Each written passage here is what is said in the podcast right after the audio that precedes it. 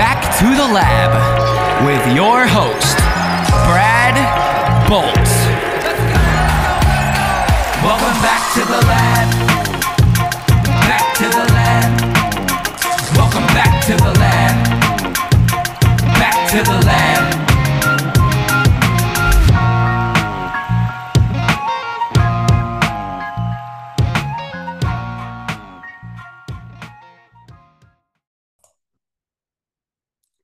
Ladies and gentlemen, welcome to another episode of the Brad Bolt Show. I am your host, Brad Bolt.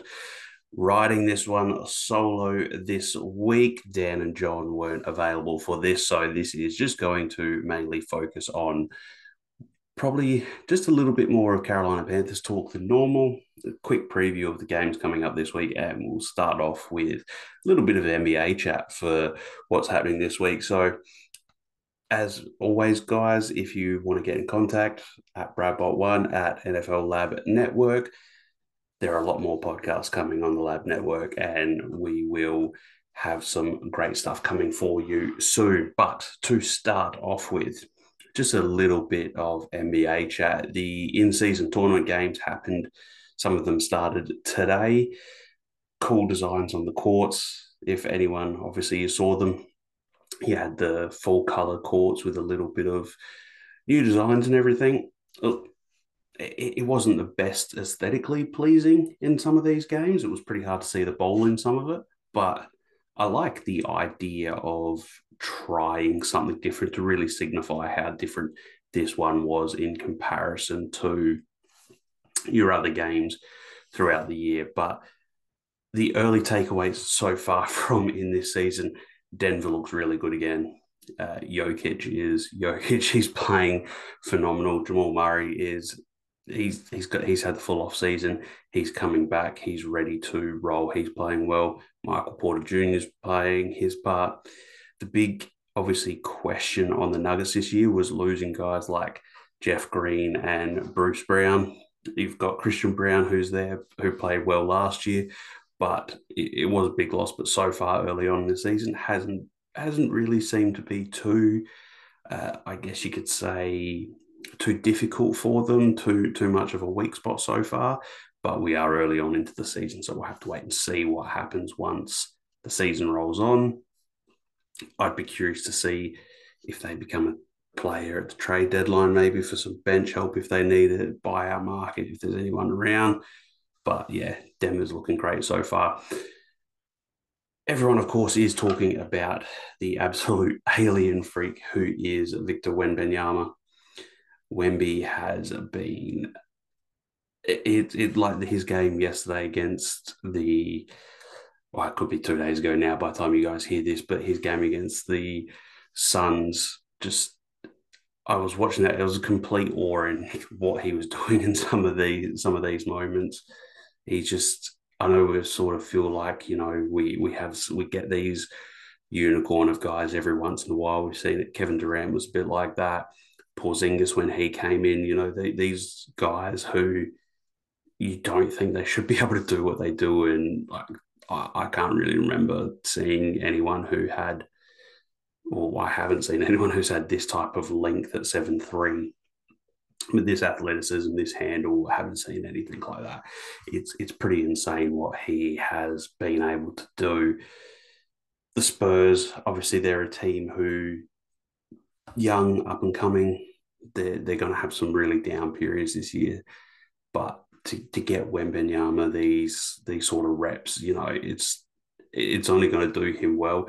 I think the best part is that he clearly doesn't like losing and you can see he looks pissed off in these games when they do lose or they're down. Like you can tell he's not accustomed to this. So this just seems like one of those ones where he will do everything he possibly can to try and pick the Spurs back up to that Tim Duncan era type of thing. Like he's he's mentioned, you know, that when you think of the Spurs, you think of all the championships being what he was able to see with with Tony Parker there and Manu Ginobili, etc he wants to carry on that legacy. But uh, the other, actually, to me, I think the most impressive team that I've been watching so far has actually been the Boston Celtics. a lot of people won't like that, but that defensive backcourt with Derrick White and Jrue Holiday, it's it's just insane how well they can play. Like Der- Derrick White looks like a different player this year now that he's going to be the starter, that he is going to be out there in crunch time. He doesn't have that, you know, that he, he doesn't, so far in this, he doesn't have that, you know, scared nature of going, oh, I don't want to make a mistake because this could happen, whatever. He doesn't look like he's got that so far. And it's just, if you're a guard playing in this league against the Celtics, you just got, you're going to have a tough time when you come up because you think, okay, I've got Jrue Holiday guarding me, one of the best defenders in the NBA. Then if he needs a break, okay, I've got Derrick White, who is playing phenomenal this year and is one of the better guards defensively in the NBA. And then you look behind him, Jaylen Brown's not an elite defender, but Jayson Tatum is improving on on his defense. Porzingis is a really good help defender, and then you've got guys like Al Horford coming off the bench. They they also sort of feel like maybe they're a a piece short on the bench. Like, but anything can happen with these guys. Uh, I've also really enjoyed watching uh, Oklahoma City. It's not an Aussie bias with Josh Giddey. It's actually Shai Gilgeous-Alexander. I've absolutely loved watching him play. He's one of my favorite players to watch in the league. If you're watching anything of Oklahoma City this year, you'll have a great time watching them just because of what Shai Gilgeous can do. He has just been elite and adding Chet Holmgren into the team this year has given them another dimension. Jay, you got Jalen Williams, J Dub, uh, Josh Giddey, as mentioned, but like Lu Dort has played really well this year. Like they're they're going to surprise some teams this year, surprise some people who may not necessarily have been paying attention too much to what they have. And they've got so many trade assets that if they're looking to make a move at the trade deadline, they've got so many draft picks that they could really make a splash if there it does become a big free agent, or not free agent, but a big big name player, big name star who might become available. They've got so much draft capital to throw at everyone that they do have the potential to have a big, big chance at making a push this year and becoming on that upper echelon of team. So there have been a fair few teams I have I don't mind watching. I've they, they haven't been the best team, but I don't mind watching Brooklyn play. I just like some of their pieces they have. Philly, now that the James Harden trade has happened, that saga, I'm curious to see how they play this moving forward with this bench that they've got. I actually sort of like the the. I mean, it's it's really hard to know what James Harden's actually worth in terms of a trade and whether this has been a win for Philly or for the Clippers, only time will tell. But I don't mind what they've done. They've really rounded out that bench by being able to add in guys like Marcus Morris, Robert Covington, Nick Batum. You've got these guys who can who can who've been you've they've been around like they they've been whether they've been championship caliber players. I don't know if you could say that, but they've they've played at a level that can contribute to team who's trying to push for a championship. I'm not saying Philly will this year, but they're they're definitely I feel like in a better spot after yes, you lose James Harden, but you've sort of added to that depth of your team, and now you do actually have available assets, which they have also mentioned they've been in the sweepstakes. Maybe potentially if Zach LaVine comes up this year, you know, Pascal Siakam. Who knows what, what's going to happen with Toronto, how they're doing, but Philly do have those assets as well. So I haven't watched every team. There are some guys who I like tuning and watching. Watched a little bit of Indiana today. Quite like what they're doing, but yeah, we will wait and see. We'll check back in as the season goes on. Week by week, we might do a little bit of a NBA breakdown with some things that we've liked, what we haven't liked, but yeah, that's what that's my NBA thoughts so far. So nothing nothing too outrageous, but that's what I have seen so far. So we'll move on to the Carolina Panthers last week getting their first win of the season against the Houston Texans, 15 to 13. with a field goal as time expired after about five attempts. It felt like for Eddie Piñeiro, where the Texans kept trying to jump the snap and uh, causing some penalties, which kept moving the team with the Panthers closer and closer. But overall, 15 to 13, uh, positives out of this. It felt like that was Bryce, his best game. He was 22 31 for 235 yards, one touchdown. That one touchdown went to Tommy Tremble. His own, uh, his, he had two catches for four yards, but the other positives coming out of that, uh, Uh, well, we'll start with the receiver. So, once again, Adam Thielen, ever reliable, Mr. Consistent, eight catches, 72 yards, was the guy that Bryce went to on that very important fourth down on that last drive. He was the one who kept them in that. He's just, he's become Bryce's number one target yes, ideally, you'd probably love to have a guy like a Justin Jefferson or Ja'Marr Chase, but they don't just fall out of a tree anymore. Being able to have a, a wily veteran in Adam Thielen, who has played really well so far, has opened a lot of people's eyes. As many would have mentioned, there was thoughts that maybe he had he was completely washed up. He was this was just a you know the last paycheck, so to speak, and that by the end of the year the Panthers fans would have either, well, the Panthers team might have actually had him moved out of town or traded away by them. But he has become a very important part to this Panthers offense. He's the guy that Bryce looks to straight away. He he's his security blanket.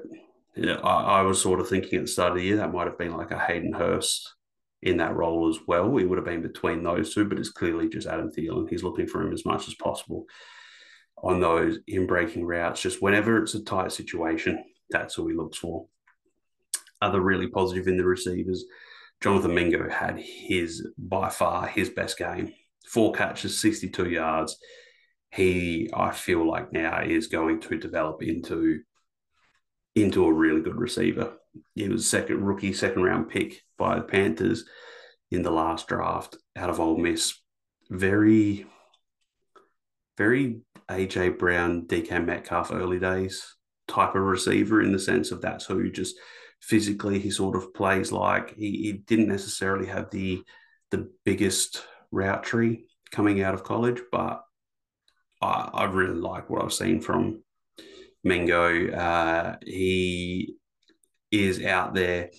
I think at the moment the the best three receiver set really is Thielen, Mingo, and DJ Chark uh, Terrace Marshall's being, you know, put in here and there, but I'm, I'm not sure what's happening. He obviously was trying to see about getting a trade at the trade deadline.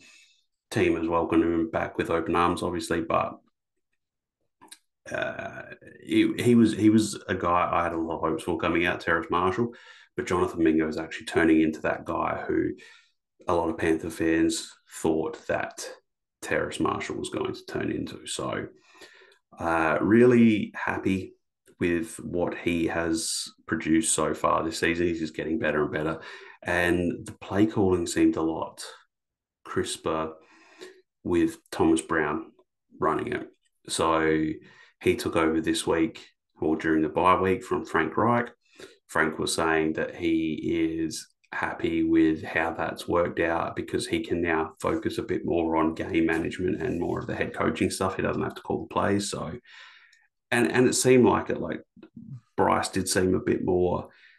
Not that he's never been composed, but you know he just seemed to just enjoy the the different aspect of the the play calling that was coming through from Thomas Brown. So it'll be interesting to see what um what comes this week which we'll get to soon. But the other guy was Chuba Hubbard, who took over as the starting running back ahead of Miles Sanders. So Miles Sanders had two carries for zero yards last week, whereas Chuba Hubbard, look, none of none of the running backs, none of the running was efficient last week.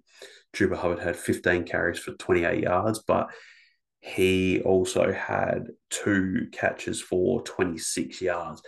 He was very important on that last drive as well. He got the ball a few times, passes. He got the crucial uh, third down carry where it was third and two, I think it was. uh, to keep that drive going, to be able to run that clock down, to get the field goal with no time left on the clock.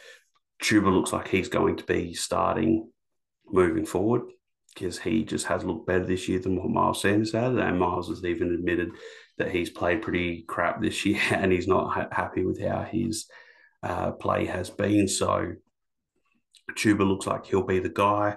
Miles will get uh, rotated in through, along with a little bit of Raheem Blackshear, but you know we shall see moving forward. But overall, the offense played pretty well. Is still not what you know we would be hoping for as Panthers fans in terms of what you're wanting to see. You're hoping that it would be, you know, ideally everyone would like to have the offensive and put up the numbers that the Philadelphia Eagles, Kansas City Chiefs, Miami Dolphins of the worlds are putting up, but there's only a few teams who are doing that. So this, but as I said, this was by far and away Bryce's best game.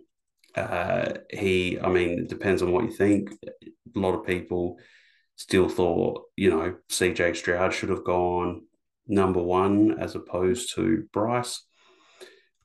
You know, it, it's no point debating that at all because the what CJ Stroud has done this year has been fantastic, but it's really hard to be able to say that if CJ was dropped into this situation in Carolina, he'd be putting up those type of numbers that he had been in Houston. So, but in this game, Bryce outplayed CJ Stroud. CJ was 16 of 24 for 140 yards. And he also had two rushes for 13 yards and a touchdown. So it wasn't his best game on what he's been able to do so far this season.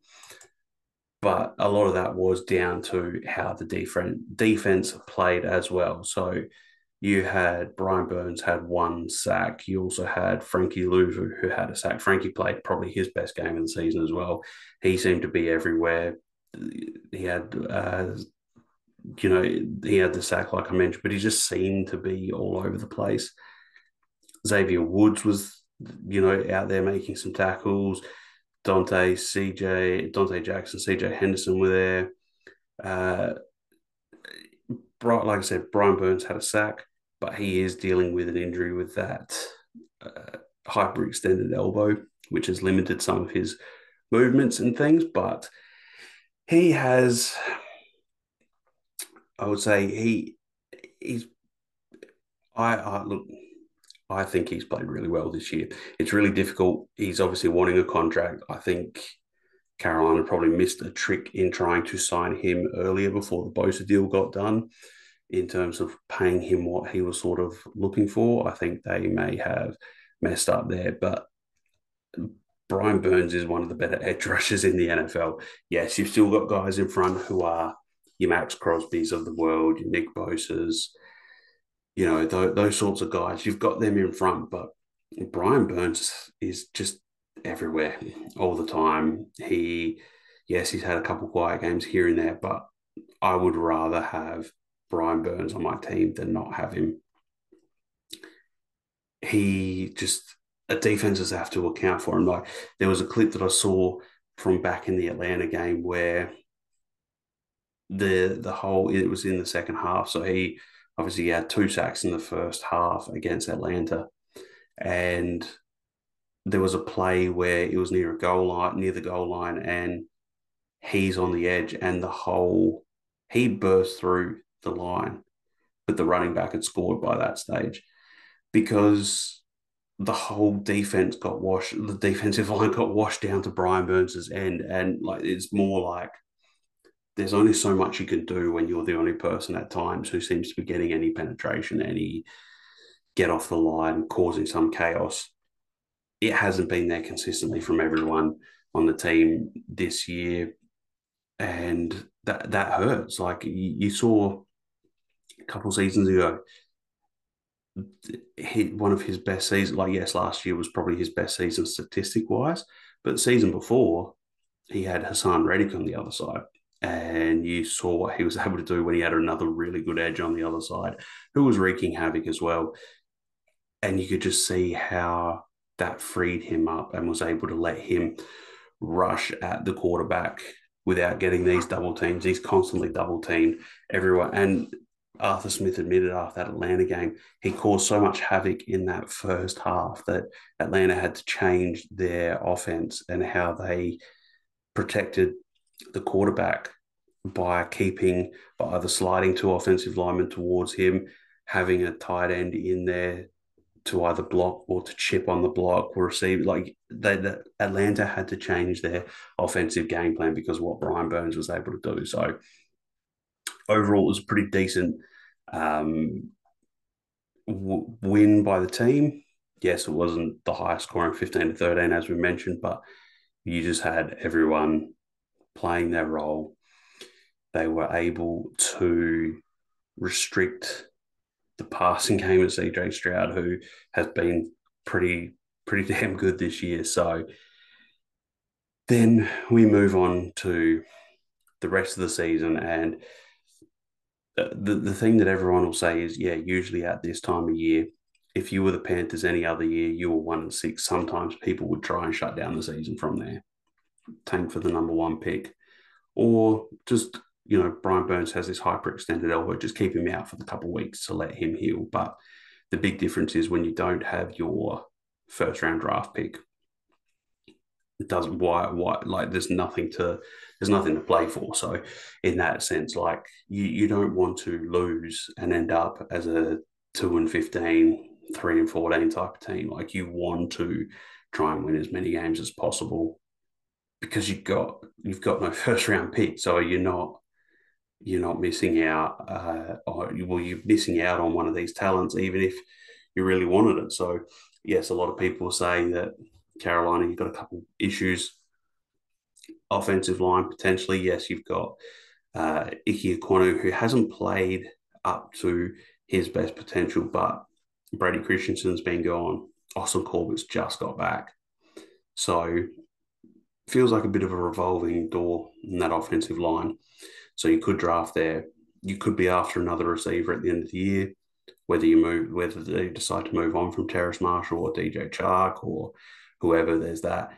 You could always do with more edge rushes, especially if you're able to hit on one who turns out to be like a Brian Burns type of guy, or just someone who can be constantly wreaking havoc in the pocket and making making problems for everyone else. But then you've also got cornerback who you might need. So Jaycee Horn, when he plays, can be a really good cornerback, but the problem is he's been injured a fair bit in his career so far. So Carolina fans haven't been able to see the best of Jaycee Horn because he has been injured. So they're looking into that, obviously, to try and bolster that secondary. With they've had some injuries. Uh, they've just claimed off of waivers David Long Jr. to try and help as a corner as well. So we'll just have to wait and see with obviously guys like Vonn Bell, who's been out injured, Jeremy Chinn's on the IR, who was playing, you know, nickel corner. You, you need to try and get as many healthy people as possible. So all that's to say is that Carolina, other years, other teams would try and tank for that number one pick to try and get as much um, talent in the room as possible. But without the ability to do that this year, because you don't have a first round pick. You don't really want to be tanking for 33, the first pick of the second round. That's not really going to help you as much. So Carolina will need to do their best to keep winning this year, and I think you will see that. So that's enough about them for now. So just moving on to the week nine game. So we saw the Steelers on Thursday night football take care of the Titans and win that game, but not a lot for me that I'm going to take too much out of that game. Except Will Levis has looked pretty decent these last couple of weeks for Tennessee. So it remains to be seen if it's just a couple early games, but we'll wait and see how he goes through the rest of the year. So the game of the week is the first one here. So that's actually in Germany. It's the Miami Dolphins versus the Kansas City Chiefs. Both teams six and two. It's going to be really interesting because Miami has been able to beat up on the teams that they need to beat up on, and they've lost the games when they've played some quality teams. So I will be curious to see what happens with that game here. I would like to think that now with the addition of Jalen Ramsey, that's going to coming back into the team. That's going to cause more issues for the Chiefs. So I think that the Dolphins will get over the line in this one. So, uh, yeah, I, I, don't think it's going to be a blowout either way. I think it's going to be quite close, but I think the Dolphins might get over the line here in Germany with that one. Next game here is the Minnesota Vikings versus the Atlanta Falcons. Now, if this was a week ago, I would have said that the Vikings, I think, would win this pretty well. I can't say pretty comfortably, but I would have been pretty confident in the Vikings winning this. This week, however, I'm not so sure. Kirk Cousins tore his Achilles last week, so he is out, and the Vikings made a trade at the trade deadline for Josh Dobbs, who will not be starting this week. It'll be rookie Jaren Hall out of BYU. No Justin Jefferson still. It's hard to know what to think of this Vikings team with Jaren Hall because we just haven't seen him in the pros, We've seen him in college, but it's another massive step up. And Atlanta, I don't know what we're getting out of Atlanta because Desmond Ridder has been benched for Taylor Heinicke. Taylor Heinicke's played in some big games when he was at Washington.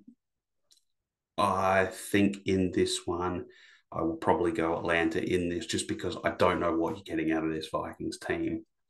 I don't know what Jaren Hall's going to be in the NFL. I slightly feel like I know a little bit more about what Taylor Heinicke might be, but yeah, this this game's pretty difficult to choose just because of the uncertainties. But yes, I'm going to go to Falcons in this game. Next one is going to be a really good game too. It's the five and two Seahawks at the six and two Baltimore Ravens another game where I can see either team winning. I could either see it being close, or I it honestly wouldn't shock me if it's there's a massive blowout either way. The Seahawks did make a trade at the deadline for Leonard Williams from the Giants to try and help bolster that defense, which, as we've mentioned in the previous couple of weeks, big fans of the the secondary on this team. So to have a guy in the middle there who can maybe wreak a little bit of havoc and just try and get that bit more of a push to try and help out these guys, I think was a good trade for the Seahawks in the end. It's just going to be obviously what sort of impact is he going to have on this Seahawks defense? Then at the same time, you look at Baltimore and Lamar has played really well this year. I still don't know what this Ravens team is, and maybe that's just a blind spot for me. This team, I I haven't watched a lot of the Ravens live. I've gone back and seen bits and pieces afterwards and seen what I can, but I, I personally still can't quite get a a good read on this team. Like they're a really quality team, and you can see that in their record six and two, one of the better ones in the NFL. But it's just to me like the other years with the Baltimore team, you knew, okay, they're going to run the ball. They're going to run the ball. They're going to run the ball. They're going to play great defense. This team, I'm not sure what their identity is outside of Lamar yet, if that makes sense. Like it's really hard to try and explain what I'm trying to get get my head around. Like I said, this could just be because I've got a bit of a blind spot for the Ravens, but personally, I don't know what the team's identity is just yet but I'm interested to see because they're clearly a quality team. So I think at home the Ravens get on the board here and move to seven and three. Next game, Cardinals at the Browns. Cardinals are starting rookie Clayton Tune against the best defense in the league in the Browns. I think Deshaun Watson's playing this week, but you know, he could be a game time decision. He could have a problem with his shoulder. I think the Browns are going to win this just based off of their defense. And yeah, I think who knows? Who knows who's playing quarterback? Who knows how this team's going to go? But that Browns defense just seem like it's going to be good enough that they can carry this team and get them across the line. Next game is the three and five Rams at the two and five Packers. See, this is difficult because I don't know if Matthew Stafford's playing quarterback.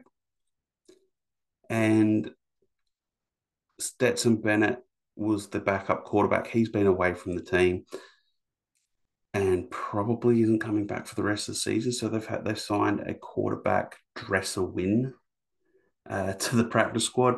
I have no idea about this Rams team. This Packers team started out really well. They seem to go on downhill every week. Jordan Love has probably got worse every week. John and I mentioned this last week. I feel like if Stafford plays, the Rams win. But I am going to go the Packers at home just just because I, I don't know. I don't know about the Rams. I don't know. They, they should win, but it's really hard to really hard to be confident in any of these. So yeah, so I, am going to go the Packers there at home, but I don't think it's going to be a blowout or a highly scoring game. Close game, and Ram and the Rams lose just based off the fact that it's in Green Bay. So next game here, we'll breeze through a couple of these. Bucks at the Texans. Uh, I'm going to probably go here Texans get the win at home against the Bucks. CJ Stroud, I think, is going to have a bit, of, bit of a bounce back game. Baker Mayfield with this Buccaneers team is pretty plucky, but I really like the Texans this year in just how they've improved. And yeah, I'm going to give them the slight edge in this one here. Next game, the Commanders at the Patriots. Look, other years I would have said confidently the Patriots. I'm not so sure now. And problem is I don't know what we're getting from this Washington team who've traded away their two best defensive ends in Montez Sweat, Chase Young at the trade deadline. If Sam Howell plays like he did against the Eagles, you would think it's Washington. I, I really don't know. I, as a toss up, I'm just going to say Oh, I'm going to say it's the the Patriots at home, just because I don't have any analysis. I'm really not sure, but yeah, Patriots at home, just because it's a bit of a toss up, and I think it's going to notice the big difference of losing those two defensive ends for the Commanders. So next game is the Bears at the Saints. I think the Saints will win this one. I'm not sure whether Fields is playing. Tyson Bagent might be starting again. I think the Saints have just got too much talent to beat the Bears. Next game is then then the Indianapolis Colts are at Carolina against the Panthers. I went against the Panthers last week, and as soon as we got off, I regretted it saying that straight away. I think the Panthers actually can get the win on this this one. Uh, the defense hasn't hasn't been the best this season. The offense hasn't been great either. I think they've turned a bit of a corner now. So I think they the Panthers get their second win on the season and the Colts go down here. Uh, next game is the New York Giants versus the Las Vegas Raiders, who fired Josh McDaniels during the week, and GM Dave Ziegler as well. I think Daniel Jones is starting for the Giants. Uh, it's either him or it's Tommy DeVito.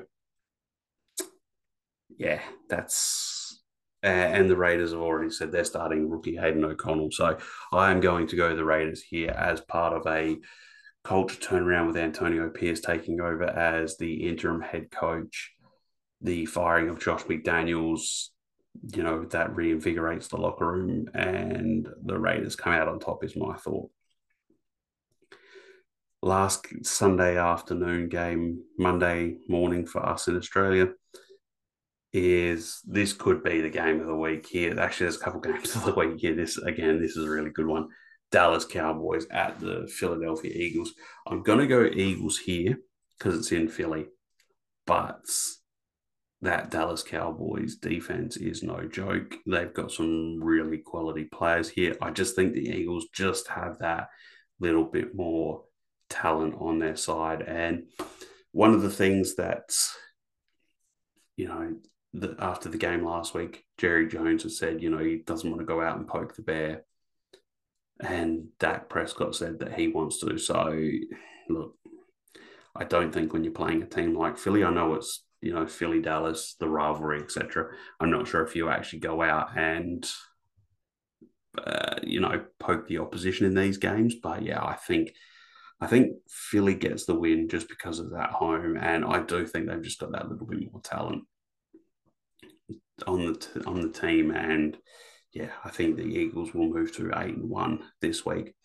Sunday night football is a really good game. Again, it's the Buffalo Bills at the Cincinnati Bengals. The Bengals feel like they've got the Bills worked out after the last couple of years. So obviously last year we had the uh, the very sad game in the the Damar Hamlin game, which obviously we're, we're very grateful how he's now coming along. And, you know, I, am not sure if it, I don't think he'll be playing. He's been inactive most of the games this season so far.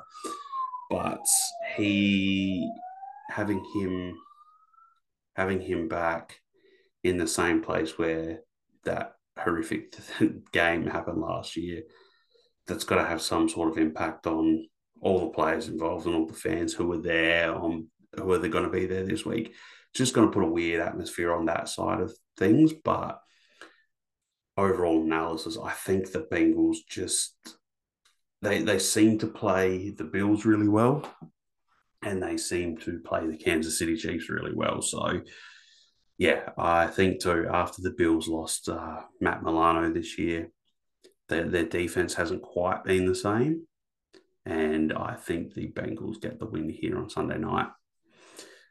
Monday night football, we have the Chargers at the Jets this is another hard one because you you would think if you just said it's Justin Herbert versus Zach Wilson, you would say Justin Herbert within a heartbeat. The Chargers have a history of just losing really weird games against teams they shouldn't lose. They beat teams sometimes that they shouldn't. They they should be better than they have been. Uh, but the big denominator of all this, this Jets defense is incredible. They're so good, this Jets defense. As a lot of people said, John and I went through it last week.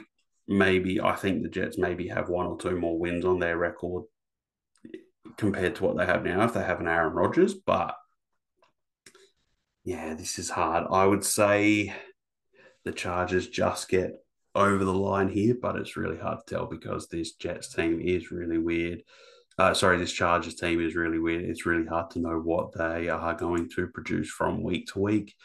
But yeah, I am going to say that it is a Chargers win over the Jets. And they push themselves back into the national media attention of, you know, is this team going to make a deep playoff run? Who knows? So that's our games for this week, guys.